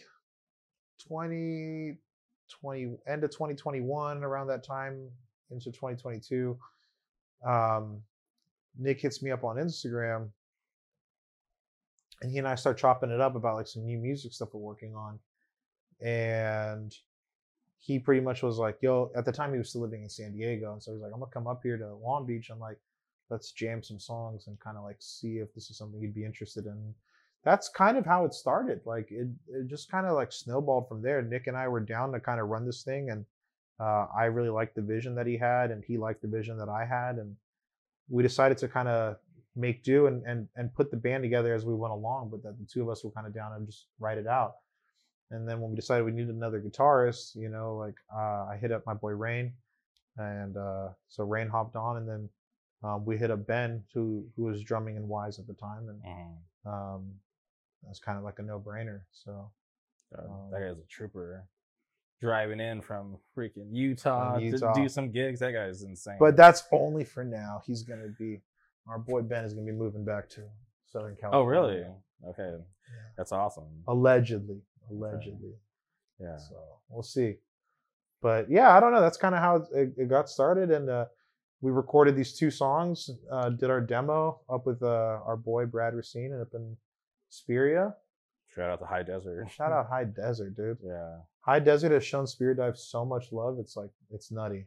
But um, yeah, we did the demo, and uh, I think our first show or second show, our second show, we got hit up by uh, uh, Ray and Julio, who run uh, the label up there, Extinction Burst, and they were Mhm. like, "Yo, do you want to do something with us? We really like your sound." And we were like, "Yeah, no brainer." So That's wild. yeah, I like that label because uh, you know it, it, it's cool that um, they put you guys out, and you know obviously they have a hand in the stateside stuff. Yeah. and then even just everything be- before that, it's like okay, it's, it's cool that there's people that care that much out there in the high desert. To, Yeah. to, to want to you know invest their own time and money into dude bands. it's so sick and like just the fact that like they are like old heads in the scene and are just so down to still participate contribute and expand the scene i think is so admirable of them Mhm. it's what i love about extinction burst so much and like they play in uh, they play in a band in a way that like. Brad drums in, you know, and like some of the members of Heartthrob. So it's just like they've just shown us like the utmost love. Everyone up there, like Local Man Records, Wisecrack Records. I'm sorry, Local Man Studios, Wisecrack Records, Extinction Burst. You know, all those bands up there, they've just shown us like mad love from the jump, and like we're really grateful for that. So it's great. I love the high desert. Yeah. yeah. shout out shout out the high desert but um i'm curious wh- when you guys put out the the demo Yeah. and you know you, you guys because I, I remember i booked you guys Yeah. uh because you, you guys With House and Home and uh, Uh, title, right? yeah um, but you guys were on a run and then it ended Yeah. and then you guys came back and uh, you know uh, got together to, to to play that show program which i was like super pumped on so that yeah. was, that was my first time seeing you guys live Yeah, we were super honored. I mean, we we wanted to play one of your gigs anyway, but we uh we did a run with with Stateside, and we played at Che Cafe in San Diego.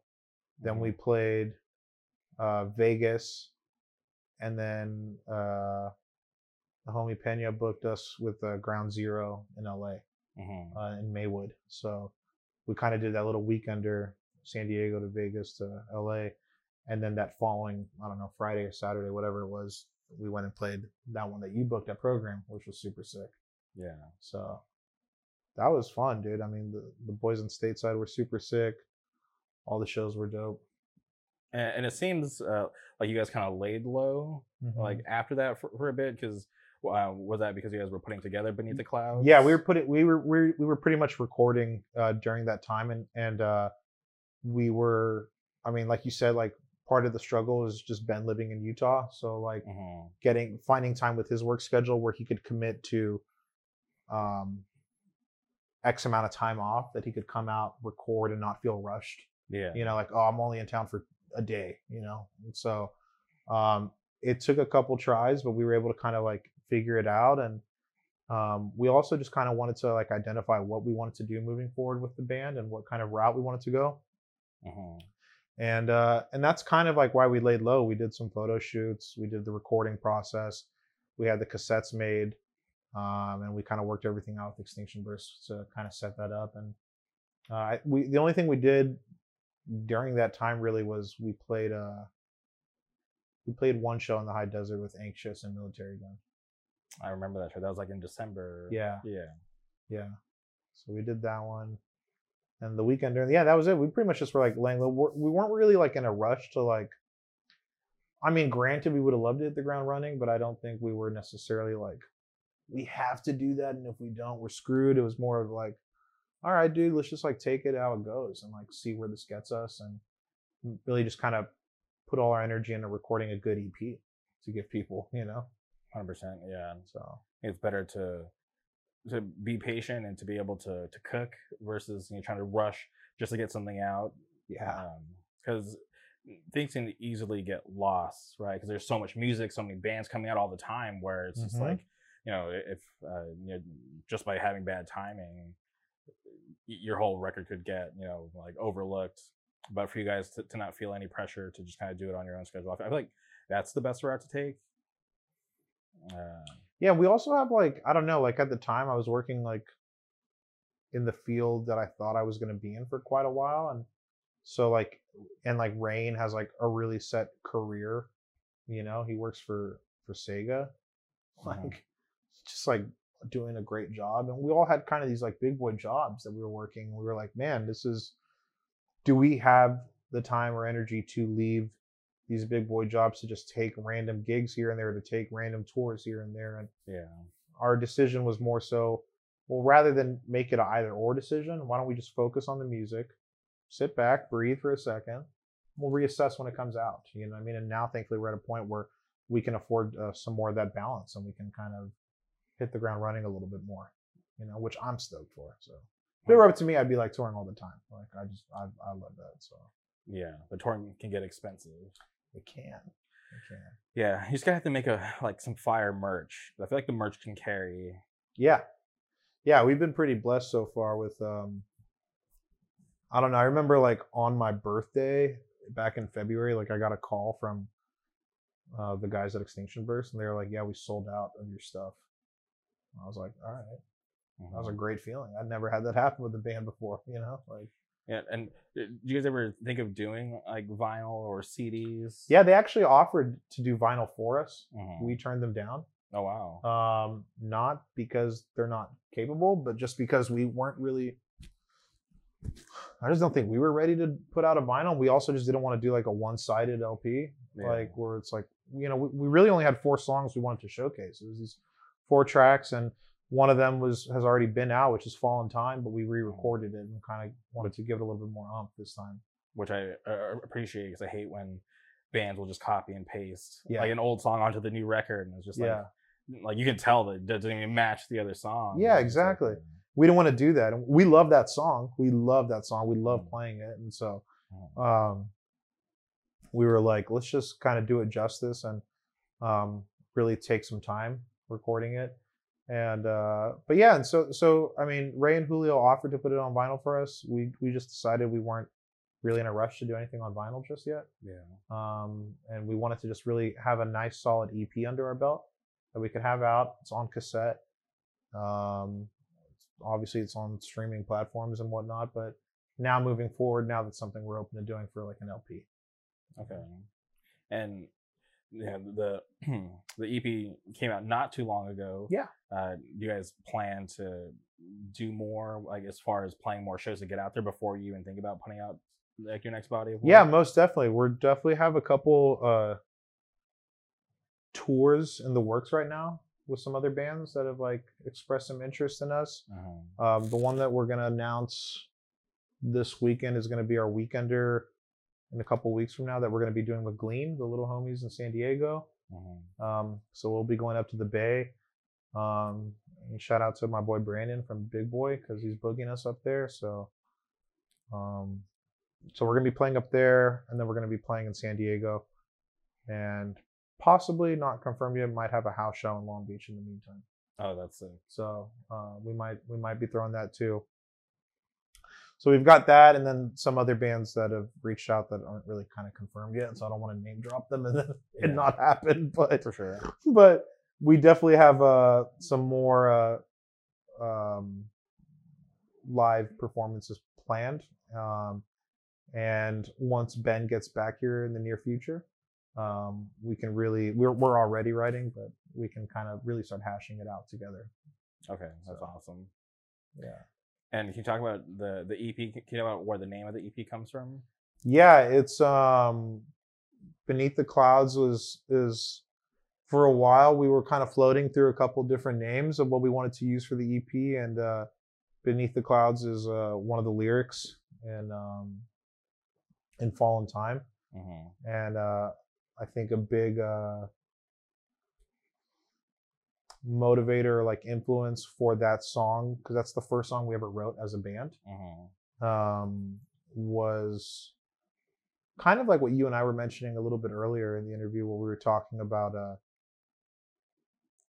I don't know, like sometimes it feels like life moves by fast and it's like important to take like a step back and like if you can't slow it down, at least embrace it and enjoy Mm-hmm. enjoy it while you're having it.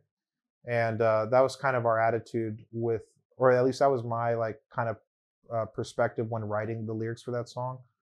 Um, it was making sure that like I don't know, it's important to kind sometimes just like lay in the grass and look up at the clouds and just like sit there and be present for a moment. And I feel like today we're in this like move, move, move attitude with like everything we do, whether it's our band, our podcasts, our jobs, our relationships um, our goals and aspirations. Everyone's constantly like, oh, I gotta go, go, go, go, go. And some of like my best memories in life, uh, I can say confidently, have just been those moments where I sit back, lay down, feel the breeze, and just kind of like be present and like grateful for where I am right now. And that's kind of the attitude we wanted out of this EP. We're just like, man, we're just like happy to be here and want to make fun music for our friends and enjoy it, you know? Like we're not in any rush to get famous or do anything like that. We just want to have fun. I didn't know that was the first song you guys ever wrote. Yeah. Because you know obviously there was like the first version, there's an acoustic version, and Yeah. now it's on the the new EP. Yeah. So it's like okay, so the song um, obviously is like very special to you guys. Yeah, because it's getting so much love. Yeah, totally. Yeah. Yeah, it was the first one. Nick had a little riff, like the, the body of the song written out, and Rain put some really cool leads on, and um, I remember like calling. I was kicking it with Nick. We were in like Koreatown in LA when I like finished the lyrics for it, and I was just like having him play like a voice memo on his car, and I would just sing it over and over to him with Mhm. like the back all the vocals I had and voice memos I had saved on my phone, and we were just kind of like geeking out. We were just like super stoked, and I don't know. There's like no better feeling to me today than like those little moments of being present and like really like uh receptive to like where you are in the moment. I love that shit. So that's kind of like a no brainer to name it that. Yeah, and I, I trip out too because um, you mentioned earlier, you know, Nick living in San Diego. I feel like he's been in LA for so long that I, like like I forgot he lived in San Diego. Like you saying Yeah. that like triggered like oh shit yeah because there was a time where you know people thought Wise was a San Diego band. yes, but like, yes, every like Nick was the only one from San Diego. You know, Yeah. Braxton lived up in the IE, yeah. um, and everybody else like you know was out in like LA. Yeah. So Alex and Donnie were up in LA. Ben was in LA. Yeah. that's- Shout out to Wise too. Yeah, shout out to Wise too because there, there, there was a time where um, you know uh, it seemed like they were going to hang it up. Yes. And they're currently, you know, and they're in Texas, right? Yes. Doing doing cool With shit. Firestarter right now. Yeah. Yeah, shout out. I, I love Firestarter. I- I'm I'm finally I'm happy to see them getting out there and like I have friends in like other states that are gonna get to see them on, on this Yeah, run that yeah. are excited and it's just like I think back to seeing Firestarter for the first time in LA. It was like one of like the first shows back from the pandemic where it was like okay to have a show without you getting canceled. Yeah. Yeah. Um, and it was uh, uh, like Scowl, Zulu, Firestarter, and I cannot remember who else was on the bill, but I Mhm. remember I was like, I have to see this Firestarter band because I'm seeing them everywhere, and they're being represented as like LA Straight Edge, which is Yeah. like not common these days. Correct. So I like, Correct. I like I, I want to check it out, and I remember watching them, and I could see the potential, but it just sounded bad because of the venue, right? Everybody sounded bad that night, so um, I you know kept following them, you know, paid attention, and just like you know just uh, got to see them more and more. I've, I've been able to book them, and just to, Yeah. They did, they did that split on Extinction Burst too with Madhouse. yeah, yeah. Shout, shout out Madhouse too.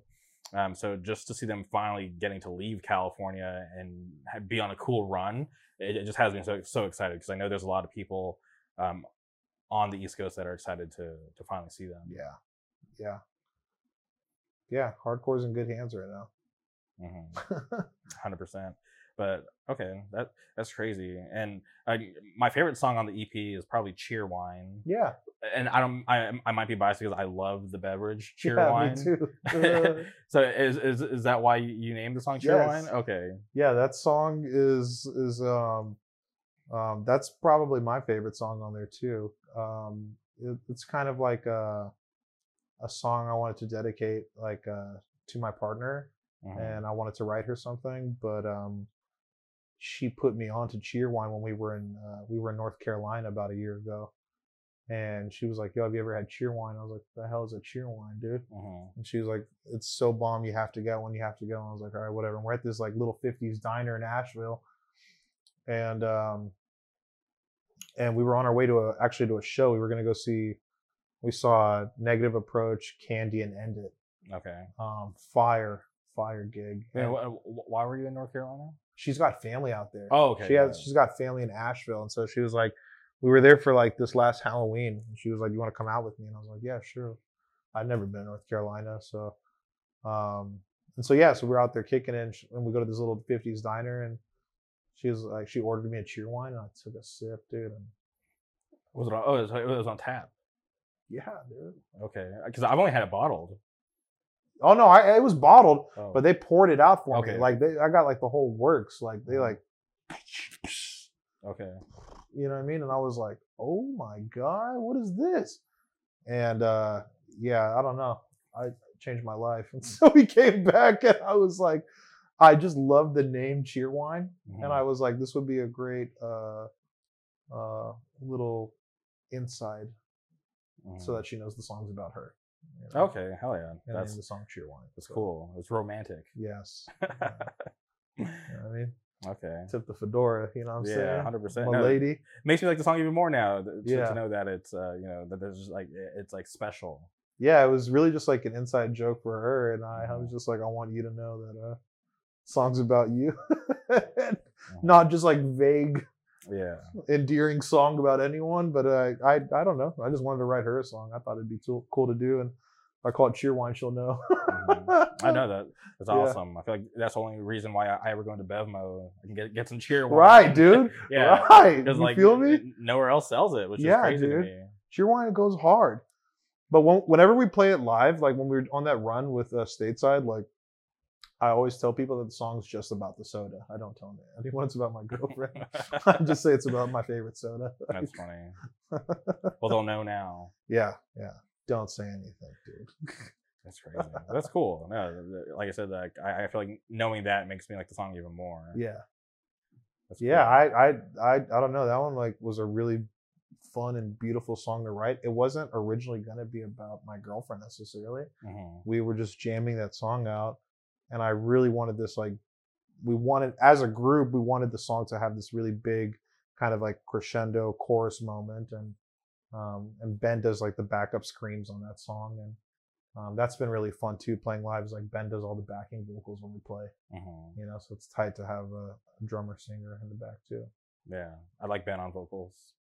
so fire so fire Yeah, it, it, it's it's cool because I've I've only I've always known him as like the wise drummer, right?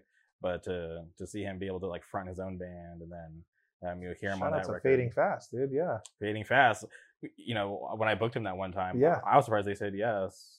yeah Um, las vegas hardcore but to think Ben drove yes. from Utah to get the program, Yes, and dude. even like the homies from Vegas that drove out, it's like yeah you know uh, meant a lot to me. Obviously, like they were hyped to play, but it's like, dude, for for you guys to to to, to make that trip just to play one show, Yeah. that definitely meant a lot. yeah i don't know i think there's like a lot of love um, i think all of us in spirit dive have played in enough bands already where we've made our own connections that now whenever we are given the opportunity to play um, we it's like an automatic yes because we're just like so grateful to have had these connections already like literally like when you hit us up to play that gig at program Mhm. it was like the quickest yes anyone's ever replied in our group chat. You know, everyone was like, "Yeah, we've been wanting to play one of Jamie's shows. Like, let's play this gig." You know, yeah, and we ended up hitting it off with a bunch of those dudes. Like the dudes from House and Home and Sunsetter was super chill and super nice, and yeah, Pop Free's killing it. You know what I mean? So Mhm. like, it was just super chill. yeah. The yeah, you guys are one of the rare bands to to be able to say that you played a show that I booked. Yeah.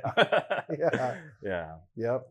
I went to another one that you booked. The one after that. What was the band? Who'd you have? The one with like Abstain played or something like that. You had that band from Canada playing. I yeah that that was the last one I wasn't there. Yeah. Yeah, I I, I took a lot of heat for that. Really? Yeah, because um, I guess people because obviously like I I booked the show whatever, but I guess people weren't expecting me to be there. But I feel like I let the people who I thought um, should know that I wasn't going to be there and everything would be handled. Mm-hmm. But there were some people that were very unhappy that I wasn't there. Dang. Yeah, but I'm like, dude, I it's it's not. You're like, hold on, I'm Jamie. I'm on my grind, homie. Like, But not even that. But like, I'm like, it's not like the weirdest thing that the person who booked the show wasn't there. yeah. Because I, because I, I had uh, I've been Plans. suburban fight shows where Madison hasn't been there. Like, Exactly. you know what I mean? Like, exactly, yeah. I, I feel like I was treated unfairly, but because I had plans already booked, like I was in Philly that that night. yeah. Um, but when I got hit up to to to, to book the show, obviously those are my friends from Canada. Yeah. Um, I want to you know set them up because because at the time I'm like, yo, if anybody wants to play program, hit me up. Like I got you. Um, and obviously for a, a, band from Eastern Canada to be Right. doing a full U.S. right. And you know friends of mine they're like hey like can you get us a show a program? I'm like yeah like i got you. Um, so i wasn't going to say no just because i wasn't going to be there like it's not about me. That's why I, I was trying to explain to everybody i'm like yo like like yeah like i'm booking these shows but my name's not plastered on the flyer. Um, it's, it's not about me it's about the scene it's about the bands coming through we just want everybody to, to have a good time. Like i'm like i'm not even in the picture. But- Right. but that night everybody got like it was it was actually kind of crazy how like like upset some people were Hey, next time, you know what I mean? You send them my way. I'll have a little chat with them on your yeah, behalf. all yeah right? thank you thank you i'm like yeah got you. emiro's got, got yeah, some, you got to talk got to him. words, you got to yeah. talk to him first. Uh, but but that was a cool show, you know, because like that that was you got to think that wasn't a hardcore show, Right. but kids kids showed up. I was in there moshing. I hit a two step in there. You know what I mean? Like Yeah, they were sick. I actually had two cousins in town visiting me from Colombia, oh really? and and I took them to that show. oh really? Yeah, because like I That's tried to sneak them into this bar in Long Beach because like my homie's band was playing, Uh huh. like some indie band. And I was like, all right, I'll I'll take you guys out. And my little cousin was 20, and her birthday was like five days away, her 21st. Yeah. And I went to this one spot that never has a bouncer, and the one fucking night we go, there's a bouncer, bouncer. there. You know what I mean? I'm like, all right. Mhm. I'm like, damn, like, what am I gonna do with them? And I was with my girlfriend, and I was like, where should we take them? And she's like, I don't know. And she's like, are there any other shows tonight? And I was like, hold on a second. Yeah, dude, there's a show at program tonight, but I don't know if they're down. And so I was like, fuck it, let's just take them. So I took my cousins there, and they had a blast. Mhm. They're like, this is sick. That's So- crazy. Yeah, I, I- I had um, I forget what show it was, but I remember I, I was running the door. It was a show that, that I booked. Um, yeah, I was running the door, and like some kid like walked up to me. He was like, "Hey, this is my first time coming to a show," and I was like, "What the hell?" I was like, um, "I was like, of all shows, like, why are you here? Like, like how'd you get to this one?" He's like, "Oh, he's like, well." Like I, I live down the street and I, I shop in here for records sometimes and I saw that there was a show happening so I decided to show up wow. and I was like, all right. I was like, go in there, have fun. If anybody gives you trouble, come out and let me know and I'll take care of it. And at the end of the night, the kid comes out. He's all happy. He's like, dude, he's like, this was crazy. Like, I'm going to come back to more. oh, that's so wholesome. yeah. that's so, so, I was sick. just like, hell yeah. I was like, thanks for making my show your first show, but, yeah, uh, you know, keep coming back. Because that's what we need, right? Is new kids coming out, having fun. And, you know, yeah. I'm ones only gonna get older, dude. Like, there's Mhm. like a whole new generation of like little fuckers coming into the scene. You know what I mean? Like, we need to have a place for them. They're like the future of hardcore. They're the future of alternative music. I don't know. I remember uh, when UBU played at Che Cafe, there was a kid there who was like the only kid like singing along to like any of our songs, Mhm. and um, and I he was like chopping it up with me at the merch booth afterwards. I don't remember this kid's name, but shout out to him, man. This kid was like, yeah, like I I like your guys' music and it's relatable and not you know I mean he just like complimented us some. Said that this was like his first time at the Che, first time at like a hardcore show, and I I just kept thinking of that moment that I had with Daniel Fang where he gave me that shirt for free, and uh and I like shot the kid a shirt for free and I gave him one of our posters and like and I don't know what else I had, but whatever I had, I fucking gave him for free because I was just like, dude, like I hope that's like better than any money I'm gonna make off of this goddamn show. You know, Yeah. like it'd be cooler if this kid leaves and is like feels inclined to go to another hardcore show on his own or start his own band one day or Yeah. you know. Yeah. To, eh, to inspire the youth. I feel like that, that is a, a really cool thing to be able to do. Yeah. And like not I don't know, like I'm I'm just like su- I've never played in like a band that's like gotten like mad love.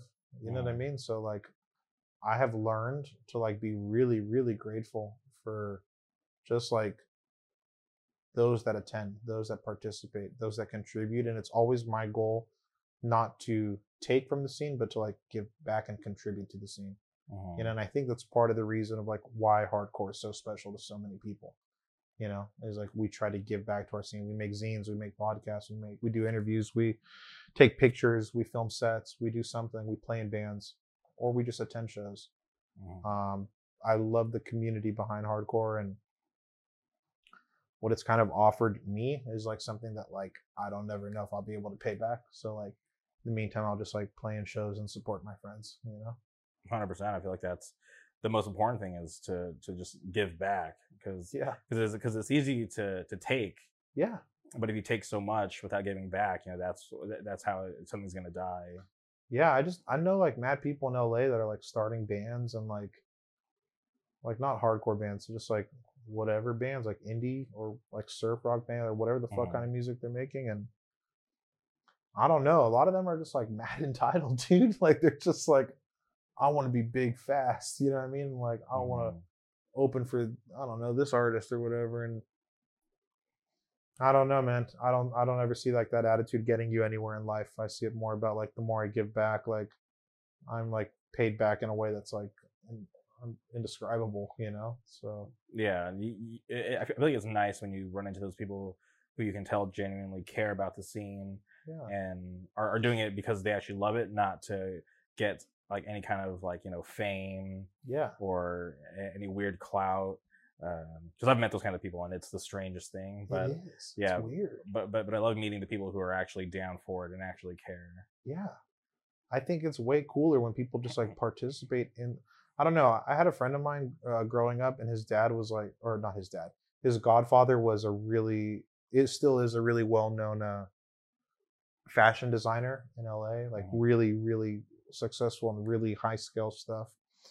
And um, I remember asking him one time when I was, I must have been like 19 or 20, like, what's your advice to like making it in whatever creative direction you know what I mean? Like I'm Mhm. thinking about going in. And he said, participate before you take. You know, before you take anything or expect anything from that scene, go be a fan first. Go show face. You know, and I remember before years before I started you before we started UBU, um, it was just I'm gonna go to shows. I'm just gonna go to shows and Mhm. go to shows, and I still go to shows. You know, because Yeah. that's fun. I like it. It's not because I want anything in return. I just like I enjoy this shit. I feel at home. I feel safe Hundred percent, yeah. you know like that's like i don't know that feeling to me is sacred and like i will protect that sacred stuff you know Okay. A couple things before we wrap up. Yeah. Um, when I'm listening to the Beneath the Clouds EP, I'm I'm just curious, like, uh, like what kind of influences are you guys, you know, uh, you know, taking in from the music that you listened to before you started that band? uh definitely floral green by title fight that whole record That's so funny. Okay. All right. See, I, I had to ask because I'm such a huge Title Fight fan. And when I'm listening to Beneath the Clouds, I'm just like, man, I feel like this is like, you know, like there has to be some Title Fight influence here because like this is 100%. this is like ringing that like Title Fight bell in my head. dude when i was at sound and fury i literally was talking to ned russin at the glitter emerge Mhm. and was telling him i have the lyrics to no one stays at the top forever like tattooed on me Mhm. and i was like fanboying because i was just like oh my god it's ned russin you know what i mean That's so funny. and i just said thank you i was like thanks for all the music you've made dude How did he react? I'm curious. thanks dude I love Ned. You know what I mean? And Yeah. that was it. And I was like, That- so that- that's amazing. Floral Green specifically by Title Fight has been a huge influence. Okay. Um, there's a wonderful, wonderful, wonderful band called Milk Music. okay. Um, they have a, a record out that has just been like pivotal to like a lot of the riffs that we've been inspired by. Mhm. Um, and uh, and Turnover. We love Turnover. Those are just like Yeah. Nick's, Great band. Nick's big homies from Virginia. But um, yeah, I don't know. I, I'd say a lot of um, a lot of post punk, a lot of post hardcore. Uh, we love Fiddlehead, big Fiddlehead band here. Mhm. Uh, you know, wake up in the morning and salute the Pat Flynn flag and pledge allegiance to Have Heart, but whatever. Like all those bands that are making this like really fun, like energetic post-hardcore sound, I think Mhm. is really special. Um, it's something that we are really driven by, and we do not want to make music for people to stand like this and be cool guy and be like, "That was dope. yeah, that it's really boring. That was dope, dude. That was so sick. That was a great show. That was a great show, dude. You know what I mean?" yeah. I'm just like, all right, dude, was that great? You should have moved around, but like, you know. So we we just wanted to make like kind of uh more fun and energetic music for people, and um, I don't know, yeah. Okay. And final thing, I, I I'm curious. You know, back in your early days, you mentioned Odd Future and Trash Talk. Yeah, Have you had a chance to see Trash Talk live? I have, Okay. I have. I saw. I was at the first Odd Future Carnival, Okay. um, and Trash Talk played. So with that carnival, they had live sets during the day with the stage at the carnival, and then you could go This to is, wait, this is a Camp Flog Gnaw you're talking about, right? Yeah, it used to be called Odd Future Carnival. Yeah. Okay. Yeah, yeah, yeah. Um, and and I was at the first like Camp Flog Gnaw, like the first one, Mhm. and uh, and yeah, and and uh, and then they had like a live show inside one of the venues afterwards, like in downtown LA.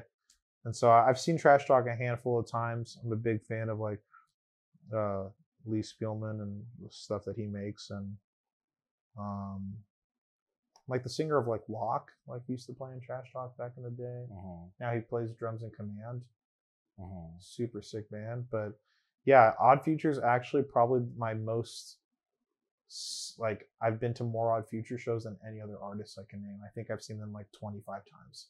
That's insane. That's crazy. We could do a whole fucking podcast on how much of an Odd Future stan I was growing up. Like, Wait, so did you like wear like? Okay. yeah, son, head to toe.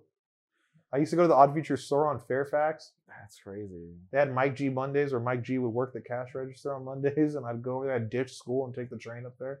So you know Troy. Yeah.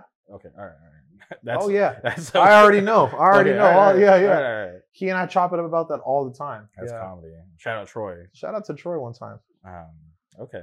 Troy, start a new band, dude. All right. Or just bring back gunpowder. I've been bugging. yeah, he won't. I know. That's why I didn't say it because he won't. I, I have Lemus bugging him about yeah, it all the I know. I know. Yeah, that's comedy. Um, For real. They were supposed to play Gunpowder was supposed to play the UBU uh, demo release show.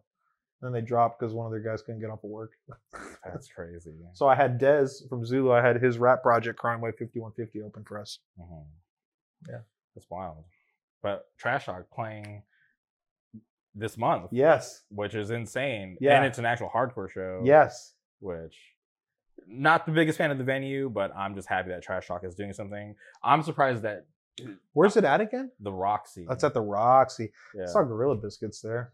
yeah. I, I thought they would be a shoe in for Sound and Fury, Same. but Same. because last time they played was insane. Okay, I first time I ever saw Odd Future was at the Roxy. Damn. That was in 2010. That's insane. Yeah. Well, I appreciate your time today. Dude, thanks for coming on. Pleasure as always. Thank you for coming on. No, thank you for coming on, dude. I'm Jamie Orkay, all right? we'll be back next month, dude, you know? Thank you, everybody, for tuning in. We'll be back soon. Shout out, yeah.